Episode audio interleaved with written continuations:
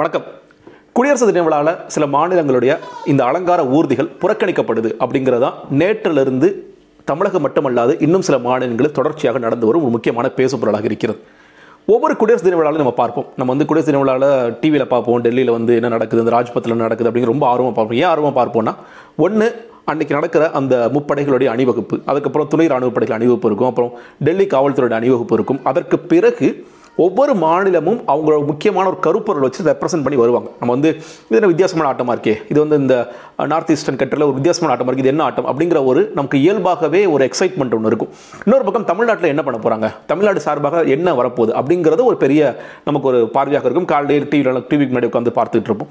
சில பேர் வந்து இங்கே தமிழகத்தில் நடக்குது அப்படிங்கிறத வேடிக்கை பார்க்க போவாங்க. இது வந்து நமக்கு ரொம்ப ஒரு உணர்ச்சி கூட தரக்கூடிய ஒரு விஷயமாகத்தான் இருக்கும். எப்பொழுதுமே வந்து ஒரு தேசப்பற்ற தூண்டி எழுப்பக்கூடிய ஒரு விஷயமாகத்தான் இருக்கும். அதை தொடர்ச்சி நம்ம பார்த்துட்டே இது ஒவ்வொரு ஆண்டும் இது நடந்து கொண்டிருக்கு அப்படின்னு பார்க்கும் பொழுது நேற்றிலிருந்து இது ஒரு மிக முக்கியமான பேசுபொருளாக மாறிவிட்டது. அதற்கான முக்கியமான காரணம் என்னன்னா சில மாநிலங்களுடைய இல்ல பல மாநிலங்களுடைய இந்த அலங்கார ஊர்திகள் என்னென்ன வருதோ அதெல்லாம் வந்து நிராகரிக்கப்பட்டுள்ளது அல்லது தேர்வு செய்யப்படவில்லை அப்படிங்கிற செய்திகள் நேற்று காலையில இருந்து ரெக்கடி பார்க்க ஆரம்பிச்சிருச்சு. இது ஏங்க இப்படி ஆச்சு? இது முன்னாடி இப்படி ஆயிருக்கு அப்படின்ட்டு பல இதெல்லாம் பேச ஆரம்பித்தோன்னே முதல்ல எனக்கு கேட்டீங்கன்னா அதோட ப்ராசஸ் என்ன அப்படிங்கிறத தெரிஞ்சுக்கிட்டு இது குறித்தெல்லாம் பேசுவது சரியாக இருக்கும் அப்படிங்கிறனால ஒன். நம்பர் ஒன் இந்த ப்ராசஸ் எப்படின்னு கேட்டிங்கன்னா ஒவ்வொரு ஆண்டும் செப்டம்பர் மாதம் ஒரு மத்தியில் என்ன பண்ணுறாங்கன்னா இந்த டிஃபென்ஸ் மினிஸ்ட்ரி அவங்க தான் இந்த மொத்த ஏற்பாடும் பண்ணுறாங்க இது ஆரம்பத்துல இருந்து ஒவ்வொரு எந்தெந்த மாநிலம் கலந்துக்கணும் எந்த சென்ட்ரல் மினிஸ்ட்ரி கலந்துக்கணும் எல்லாமே டிசைட் பண்ணுறது டிஃபென்ஸ் மினிஸ்ட்ரி தான். அந்த டிஃபென்ஸ் மினிஸ்ட்ரி செப்டம்பர் மத்தியில் எல்லா மாநிலங்களுக்கும் எல்லா யூனியன் பிரதேசங்களுக்கும் மொத்தம் முப்பத்தி ஆறு மாநிலம் அண்ட் யூனியன் பிரதேசங்களுக்கு கடிதம் எழுதுறாங்க. அது மட்டும் இல்லாமல் எண்பது மத்திய டிபார்ட்மெண்ட்ஸ் அவங்களுக்கும் கடிதம் எழுதுறாங்க. இது மட்டும் இல்லாமல் சில கான்ஸ்டிடியூஷனல் இன்ஸ்டிடியூஷன்ஸ் லைக் எலெக்ஷன் கமிஷனுக்கு கடிதம் எழுதுகிறாங்க அதே மாதிரி நித்தி ஆயோக் கடிதம் எழுதுகிறாங்க நீங்கள் எல்லாருமே வந்து உங்களுக்கு என்ன நீங்கள் காண்பிக்கணும்னு நினைக்கிறீங்களோ மக்களுக்கு மக்கள் மத்தியில் அந்த ஊர்வலத்தில் எதை பங்கெடுக்க வைக்கணும்னு நினைக்கிறீங்களோ அதை வந்து நீங்கள் எங்களுக்கு சமர்ப்பிக்கலாம். உங்களுக்கு சமர்ப்பிக்கிறதுக்கான தேதி வந்து ஒரு பத்து நாட்கள் அப்படின்னு. இப்போ இந்த ஆண்டு என்ன நடந்திருக்குன்னா செப்டம்பர் பதினாறாம் தேதி இந்த கடிதம் வந்து எல்லா மாநிலங்களும் அனுப்பப்படுகிறது. சமிஷனுக்கான ஃபைனல் டேட் வந்து செப்டம்பர் இருபத்தி ஏழு அப்படிங்கிற குறிப்போடு அனுப்பப்படுது. ஸோ எல்லா மாநிலங்கள் சப்மிட் பண்ணுறாங்க இது வழக்கமாக நடக்கிற ஒன்று தான். எல்லா மாநிலங்களும் சப்மிட் பண்ணுறாங்க சப்மிட் பண்ண பிறகு அக்டோபர் இரண்டாம் வாரத்திலிருந்து இந்த செலெக்ஷன் ப்ராசஸ் அப்படிங்கிறது ஆரம்பிக்குது. இந்த செலெக்ஷன் ப்ராசஸ் அப்படின்னு பேசுகிறோம்னா அது எப்படிங்க செலக்ட் பண்ணுறாங்க அப்படின்னு கேட்டிங்கன்னா செலெக்ஷன் ப்ராசஸுக்கு அப்படின்னு ஒரு கமிட்டி ஒன்று அமைக்கிறாங்க. ஒரு எக்ஸ்பர்ட் கமிட்டின்னு சொல்லி சொல்கிறாங்க அதாவது கலை சிற்பம் இசை நடனம் கட்டடக்கலை போன்ற பல்வேறு துறைகளிலிருந்து வந்த பெரிய நிபுணர்கள் எக்ஸ்பர்ட்ஸ் இவங்கெல்லாம் சேர்ந்து தான் இதை வந்து செலக்ட் பண்ணுறாங்க அப்படிங்கிறாங்க நம்பர் என்ன ரெண்டு விதமான செலெக்ஷன் அதாவது ஒரு ஒரு பல கட்ட செலெக்ஷன் அதில் மிக முக்கியமாக நம்பர் ஒன் என்ன சொல்கிறாங்கன்னா ஃபஸ்ட்டு வந்து ஒரு கருப்பொருள் கொடுக்குறாங்க. ஒவ்வொரு ஆண்டுக்கும் ஒரு கருப்பொருள் ஒன்று கொடுக்குறாங்க. இப்போ அந்த இந்த வாஸ் இந்த வருஷத்திற்கான கருப்பொருள் அப்படின்னு பார்க்கும் பொழுது நம்ம வந்து இப்பொழுதுதான் எழுபத்தி ஐந்தாவது சுதந்திர தினத்தை கொண்டாடி இருக்கோம். அப்போ அதற்கு ஏற்றாற்போல் நம்ம என்ன செய்கிறோம்னா India at seventy five freedom struggle சுதந்திர போரில் நம்ம என்ன செஞ்சிருக்கோம் அப்படிங்கிறது. ஐடியாஸ் புதுசாக இருக்க ideas at seventy five achievements at seventy five resolve at seventy ஃபைவ்னு ஒரு ஒரு அஞ்சு கான்செப்ட்ஸ் கொடுத்து இந்த அஞ்சு கான்செப்ட்ஸில் ஒவ்வொரு மாநிலமும் அதே மாதிரி சென்ட்ரல் மினிஸ்ட்ரிஸோ இல்லை இன்ஸ்டிடியூஷன்ஸோ நீங்கள் சப்மிட் பண்ணலாம் அப்படிங்கிறது கொடுக்குறாங்க. அப்போ அந்த மாதிரி எல்லா மாநிலங்களும் சப்மிட் பண்ணுறாங்க முதல்ல வந்து அந்த அந்த பிக்சர்ஸ் கொடுக்குறாங்க. முதல்ல வந்து ஒரு வரைபடங்கள் கொடுக்குறாங்க. அந்த மாடல் கொடுக்குறாங்க. ப்ரப்போஸ் பண்ணுறாங்க அதை பார்த்துட்டு இந்த எக்ஸ்பர்ட் கமிட்டி சேஞ்சஸ் சொல்லலாம். இல்லைங்க இதை கொஞ்சம் மாற்றுங்க இதை வச்சுக்கலாம் இது வேண்டாம் அப்படிங்கிற மாதிரியான சில சேஞ்சஸ் இது வழக்கமாக நடக்கிற ப்ராசஸ் தான்.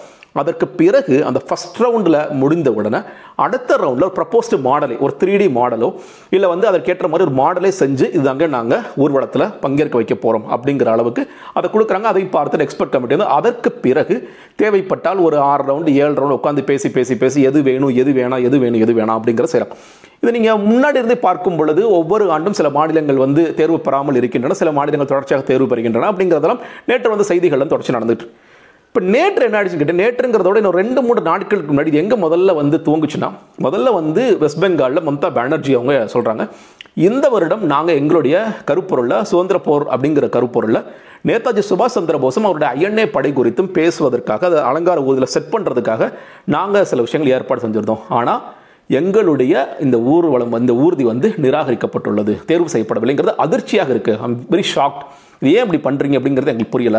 நேற்று சுபாஷ் சந்திர போஸ் மட்டுமல்ல வித்யா வித்யாசாகர் போஸ் அவர் அதே மாதிரி ரவீந்திரநாத் தாகூர் இந்த மாதிரி பல முக்கியமான தலைவர்கள் கல்கத்தாவை சேர்ந்த வெஸ்ட் பெங்காலை சேர்ந்த தலைவர்களுடைய படங்கள் எல்லாம் வச்சு அந்த மாதிரி ஊர்தி அமைக்கலாம்னு சொல்லி நினச்சிருந்தோம் நீங்கள் எப்படி பண்ணிட்டீங்க அதற்கடுத்து கேரளாலையும் இதே பிரச்சனை ஆரம்பிக்குது. அவங்க என்ன சொல்கிறாங்கன்னா நாங்கள் வந்து சோசியல் ரிஃபார்மர் நாராயணகுரு அவருடைய படத்தை வைக்கலாம் அப்படின்னு சொல்லிட்டு நாங்கள் ஒரு ப்ரப்போஸ் பண்ணியிருந்தோம். அவருடைய மாடல் வைக்கலாம்னு ப்ரப்போஸ் பண்ணியிருந்தோம். ஆனால் இந்த தேர்வுக்குள்ள என்ன சொன்னாங்கன்னா நாராயணகுரு வைக்கிறதோட ஆதி சங்கராச்சாரிய வைக்கிறதா சரியாக இருக்கும். ஏன்னா அவர் தான் வந்து இந்த இந்த தேசத்தை யுனைட் பண்ணுறதுக்கு இந்த நாட்டை யுனைட் பண்ணுறதுக்கு ரொம்ப வேலை செஞ்சிருக்காரு. அப்போ அவரை நீங்கள் வைக்கக்கூடாதா அப்படின்ட்டு ஒரு ப்ரப்போசல் சொன்னதாகவும் அந்த ப்ரப்போசல் ஏற்றுக்காம இல்லைங்க எங்களுக்கு நாங்கள் வந்து அவர் ஏற்றம் இவர் குறைவு அப்படிங்கிற மாதிரி இல்லாமல் நாராயணகுரு ஒரு சோஷியல் ரிஃபார்மராக அவர் பல ஜாதிக்கு எதிரான போராட்டங்கள் பல பண்ணியிருக்காரு மிக முக்கியமான தலைவரை நாங்கள் கன்சிடர் பண்ணுறதுனால அவரை நாங்கள் ப்ரப்போஸ் பண்ணுறோம் சொல்லி அதற்காக கேரளாவுடைய அந்த டேப்லோ அப்படிங்கிறது முழுக்க நிராகரிக்கப்பட்டது அப்படிங்கிறது சொல்லப்படுகிறது. இது சொல்லிட்டு இருக்கும் பொழுது அடுத்ததாக இடியாக வந்து இறங்கிய செய்தி என்னன்னு கேட்டிங்கன்னா தமிழகத்திலையும் தமிழகத்துடைய அந்த ஊர்தியும் நிராகரிக்கப்படுகிறது அல்லது தேர்வு செய்யப்படவில்லை அப்படிங்கிறது ஒன்று வந்துருச்சு. அதற்கு பிறகுதான் வந்து ஒவ்வொன்றா தமிழகத்தில் என்ன ப்ரப்போஸ் பண்ணாங்க தமிழகத்தில் வந்து என்ன நடந்ததுன்னு பார்க்கும் பொழுது தமிழக முதலமைச்சர் மு க ஸ்டாலின் ஒரு விரிவான கடிதம் எழுதுகிறார் அந்த கடிதத்தில் அவர் என்ன சொல்றாருன்னா எங்களுக்கு ரொம்ப ஷாக்கிங்காக இருக்குது ஒரு ஒரு எங்களுடைய மக்களுடைய தேசப்பற்றை வந்து குறைச்சி மதிப்பிடுற மாதிரி இருக்குது ஏன்னா நாங்கள் வந்து நீங்கள் கொடுத்துருக்க கருப்பொருளான அந்த சுதந்திர போர் அப்படிங்கிற கருப்பொருளை நாங்கள் சில முக்கியமான தலைவர்கள் பாபு சிதம்பரனார் வீரமங்கை வேலு நாச்சியார் மகாகவி பாரதியார் மருது சகோதரர்கள் போன்றவர்களுடைய இங்கே வந்து வாவுசியும் பாரதியாருடைய அவங்களுடைய ஃபோட்டோஸ் வந்து முன்புறமும் பின்னாடி வந்து வேலு வேலுநாச்சியாருடைய படமும் மருது சகோதரர்கள் படத்தையும் பின்னாடி வைக்கலாம் அப்படிங்கிற ஒரு கான்செப்டை நாங்கள் பண்ணிகிட்டு இருந்தோம். வாபுசி குறித்து வாபுசி குறித்தோ வீர வேலுநாச்சியார் குறித்தோ உங்களுக்கு நான் புதுசாக சொல்ல வேண்டிய அவசியம் இல்லை. அவங்க வந்து சுதந்திர போருக்காக எவ்வளோ பண்ணியிருக்காங்க அப்படிங்கிறதெல்லாம் வச்சு நாங்கள் அனுப்பிச்சிருந்தோம். எங்களுக்கு முதல் ரவுண்டில் செலக்ட் ஆயிருக்கு இரண்டாம் ரவுண்டில் செலக்ட் ஆயிருக்கு அதுக்கப்புறம் மூன்றாவது ரவுண்டில் கூட செலக்ட் ஆயிருக்கு. நான்காவது ரவுண்டுக்கு எங்களுக்கு நாங்கள் அழைக்கப்படவே இல்லை அதற்கான காரணம் சொல்லப்படவில்லை.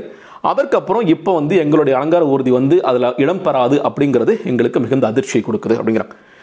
இன்னும் சில ரூல்ஸ் இந்த எலிஜிபிலிட்டி பற்றி பேசும்போது என்னன்னா சில ரூல்ஸ் என்ன சொல்கிறாங்கன்னா இது வந்து யார் டிசைன் பண்ணுனா ஒரு எங்கே இருக்கிறவங்கள்ட்ட கொடுங்க. ஒரு ரினவுண்டான ஆட்களாக இருக்கணும். அதில் வந்து சில த்ரீ டி வேலைகள் மெக்கட்ரானிக்ஸ் வேலைகள் அந்த மாதிரி வேலைகள்லாம் செய்யணும் அப்படின்னா அதற்கு ஏற்ற மாதிரி வேலைகள்லாம் நீங்கள் செஞ்சுக்கலாம். ரொம்ப பிரைட்டாக இருக்கணும்.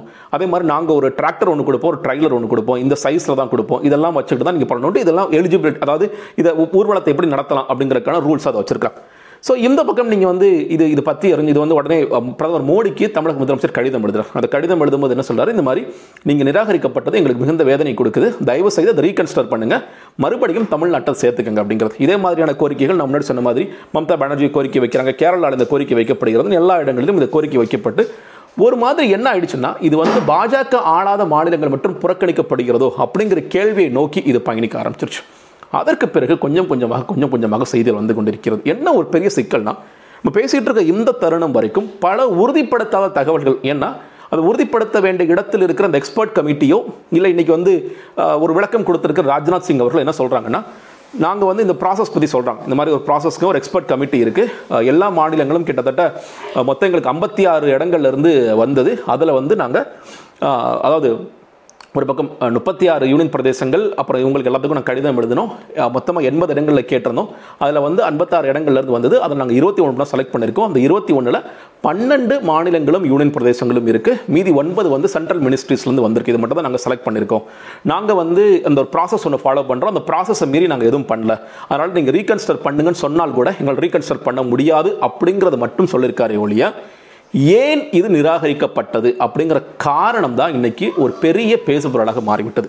ஏன் சொல்கிறோன்னா சுதந்திர போர் சுதந்திர போர் குறித்து தமிழகத்தில் என்ன நடந்திருக்கு இல்லை தமிழகத்தில் சுதந்திர போருக்கு பங்காற்றியவர்கள் அப்படின்னு பார்க்கும் பொழுது நிறைய நேரங்களில் நம்ம கேள்விப்பட்டிருப்போம். நீங்கள் வந்து சுதந்திர போராட்ட வரலாறு பல நேரங்களில் வட இந்தியாவில் தோக்குறாங்க துவக்குறாங்க. முதல் முதல்ல சிப்பாய் கழகம் தான் முதல் போர்னு நினைக்கிறாங்க.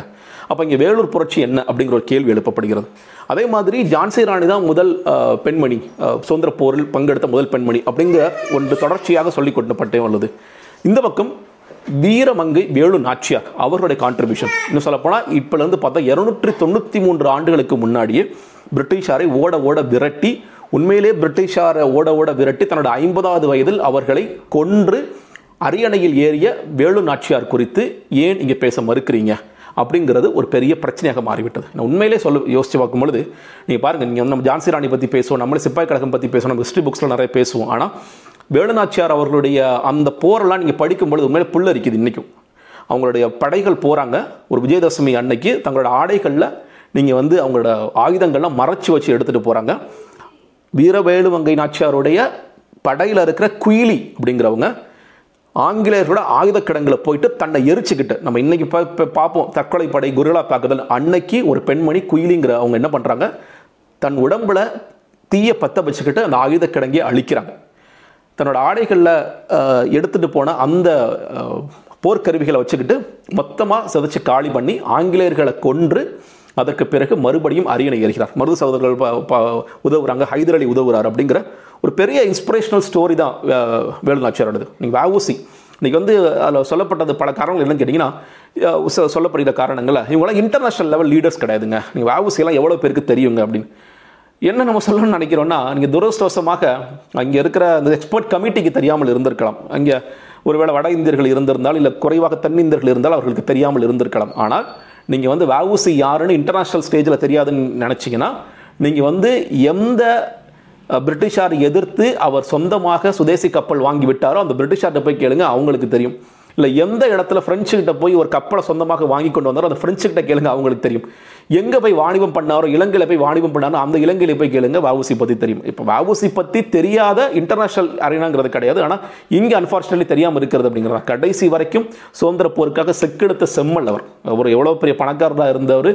ஒரு வழக்கறிஞராக இருந்து எவ்வளவு வழக்குகளை பொதுமக்களுக்காக வாதாடி தொடர்ச்சியாக இந்த சுதந்திர போருக்காக போராடிய ஒரு பெரிய மாமனிதர். அவர் குறித்து எங்களுக்கு தெரியாது இல்லை வந்து இன்டர்நேஷ்னல் ஸ்பேஸில் அவர் தெரியாது அப்படின்னு சொல்கிறதெல்லாம் எவ்வளோ கேவலமாக இருக்குது அப்படிங்கிறத பார்க்கணும். இன்னைக்கு அன்னைக்கு வந்து வேலுநாச்சியார் வந்து பிரிட்டிஷார் ஓட ஓட விரட்டாங்கன்னா இன்னைக்கு வரைக்கும் ஒரு வேளை வேலுநாச்சியார் ப்ரொஜெக்ட் பண்ணிட்டா நம்ம வந்து ஜான்சி ராணி பின்னுக்கு தள்ளப்படுவாங்களோ அப்படிங்கிற ஒரு செய்திகள்லாம் வருதுங்கிறது ரொம்ப மனசுக்கு வேதனையாக இருக்குது ஏன்னா தமிழர்கள் என்னைக்குமே வந்து ஜான்சி ராணி தாழ்ந்தவங்க அந்த வேலுநாச்சியார் உயர்ந்தவங்க அப்படின்னு சொன்னதே கிடையாது. எல்லா தலைவர்களையும் சமமாக பாவிக்கக்கூடிய சுதந்திர போருக்காக போராடி அனைத்து தலைவரும் சமமாக பாவி பாவிக்கக்கூடிய மண்ணாகத்தான் தமிழகம் இருந்து கொண்டிருக்கிறது. அப்படி இருக்கும் பொழுது இந்த காரணங்களுக்காக நிர நிராகரிக்கப்பட்டது. அவர் இன்டர்நேஷனல் ஸ்பேஸில் அவங்களுக்கு யாருன்னு தெரியாது.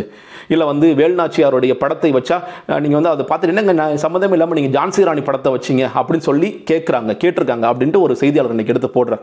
இதெல்லாம் ரொம்ப வேதனை அளிக்கக்கூடிய செய்தியாகத்தான் இருந்து கொண்டிருக்கிறது நினைக்கிறேன். இன்னும் உங்களுக்கு பயம் பயமாக இருக்கிறதா அப்படிங்கிற ஒரு கேள்வி தான் டக்குன்னு எழும்பு நீங்கள் கேட்கலாம். அப்போ நீங்கள் அந்த பன்னெண்டு ஸ்டேட்ஸ் செலக்ட் பண்ணதில் என்னதாங்க இருக்குது அப்படின்னு நீங்கள் பார்க்கும்பொழுது ஒன்று தென்னிந்தியாவில் இருக்கிற ஒரே ஒரு ஸ்டேட் கர்நாடகா மட்டும்தான். அது மட்டும் இல்லாமல் இன்றைக்கி நான் கொஞ்ச நேரத்துக்கு முன்னாடி படிக்கும் பொழுது அருணாச்சல் பிரதேஷ் சத்தீஸ்கர் கோவா ஒன்றும் இல்லை பிஜேபி ரூல்டு ஸ்டேட்ஸ் பண்ணது இல்லை. இது வந்து காங்கிரஸ் ரூல்டு ஸ்டேட்ஸ் இருக்குது மாநில கட்சிகள் ரூல்டு ஸ்டேட்ஸுங்கிறது ரொம்ப ரொம்ப குறைவாக இருக்குது அப்படின்னு ஒரு அரசியல் மாதிரி பேசணும்னா அப்படி தான் நம்ம பார்க்க வேண்டியதாக இருக்கிறது. அதை விடுத்து என்ன காரணங்களுக்காக இதெல்லாம் ரிஜெக்ட் பண்ண கர்நாடகாவில் ஏன் செலக்ட் பண்ணியிருக்காங்கன்னா அவங்க வந்து கைவினைப் பொருட்கள் குறித்து அந்த ஐடியாஸ்னு சொன்னோம் இல்லையா? அச்சீவ்மெண்ட்ஸ்னு சொன்னோம் இல்லையா? அதில் வந்து அவங்க சப்மிட் பண்ணியிருக்காங்க அது செலக்ட் ஆயிருக்கு அப்படின்ட்டு அவங்களுடைய முதலமைச்சர் பசவராஜ் பொம்மை ரொம்ப பெருமையாக போடுறாரு. நாங்கள் எங்களுடைய இந்த என்ன டான்ஸ் இருக்க போகுது அப்படிங்கிற விஷயங்கள்லாம் போடுறார். ஆனால் மற்ற மாநிலங்கள் புறக்கணிக்கப்பட்டுள்ளது. நம்ம பார்க்க வேண்டியது அதில் பேச வேண்டிய மிக முக்கியமான விஷயம் என்னன்னு கேட்டிங்கன்னா இது குடியரசு தினம். இன்னொரு ஒரு காரணம் முக்கியமான காரணம் சொல்லப்படுது கொரோனா காலம். அதனால தான் நாங்கள் வந்து பன்னெண்டா குறைச்சோம் மாநிலங்கள் இன்னும் பிரதேசங்களில். இல்லாட்டி நாங்கள் பெரும் பெருசாக பண்ணியிருப்போம் இது வந்து இது எப்படி எடுத்துக்கிறதுன்னு தெரியல. ஏன்னா ஒரு பக்கம் வந்து இன்றைக்கும் நடக்கின்ற ஐந்து மாநில தேர்தல்களில் தேர்தல் ஆணையம் ஒரு ஓரளவு கட்டுப்பாடு விதிச்சிருக்கிறதுனால பெருசாக கூட்டம் போடாமல் இருக்கிறாங்க. அதை திறந்து விட்டால் கொரோனாவது மண்ணாவதுன்னு சொல்லிட்டு பெரிய பெரிய ஊர்வலம் நடத்துறதுக்கு அமித்ஷாலேருந்து மோடியிலேருந்து அகிலேஷ் யாதவ்லேருந்து மாயாவதியிலேருந்து எல்லாரும் தயாராக இருக்கிறாங்க. இது தமிழ்நாட்டில் நடந்தால் அதான் நடந்திருக்கும். அதில் ஒரு பெரிய மாற்று கருத்துலாம் இல்லை. அந்த அளவிற்கு தயாராக இருக்கும்போது கொரோனாக்காக நாங்கள் வந்து இந்த வாகனங்களை குறைக்கிறோம். அதை பன்னெண்டாக குறைக்கிறோங்கிறது நிச்சயமாக ஏற்றுக்கொள்ள முடியாது. ஏன் சொல்கிறேன்னா நடப்பது குடியரசு தினம். குடியரசு தினத்துடைய அந்த மேன்மை என்னன்னு கேட்டிங்கன்னா பன்முகத்தன்மை.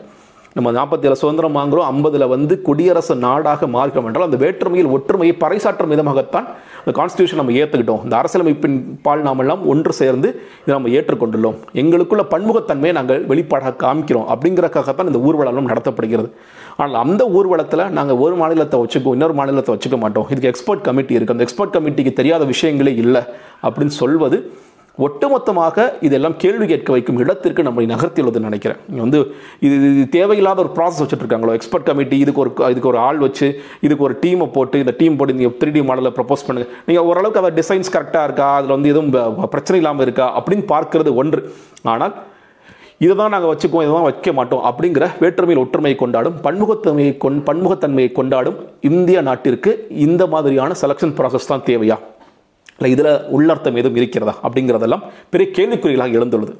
இது உள்ளர்த்தம் இல்லை அப்படிங்கிறத நிச்சயமாக இப்போ வந்து நான் குடியரசு தினத்தில் ரொம்ப பிஸியாக இருக்கும். இப்போ எங்களால் சொல்ல முடியாதுன்னு கூட டிஃபென்ஸ் மினிஸ்டர் மறுக்கலாம். ஆனால் ஒரு சமயத்தில் இது வந்து ஒரு தகவல் பெறும் உரிமை சட்டம் மூலியமாகவோ இல்லை மற்ற விஷயங்கள் மூலியமோ நிச்சயமாக இதெல்லாம் வெளிவரக்கூடிய வாய்ப்புகள் அதிகமாக இருக்கிறது. ஏன்னா ஒரு க்ளோஸ் ரூம் மீட்டிங்கில் இருக்கனால என்ன நடந்துச்சு அப்படிங்கிறது தெளிவாக இதுதான் நடந்தது.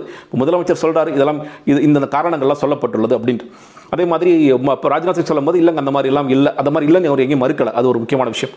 மறுக்கிறதோ இல்லை ஏற்கிறதோ உண்மையிலேயே என்ன நடந்தது அப்படி என்பதை நிச்சயமாக சொல்ல வேண்டிய இடத்தில் இந்த பாதுகாப்புத்துறை அமைச்சகம் இருக்கின்றது.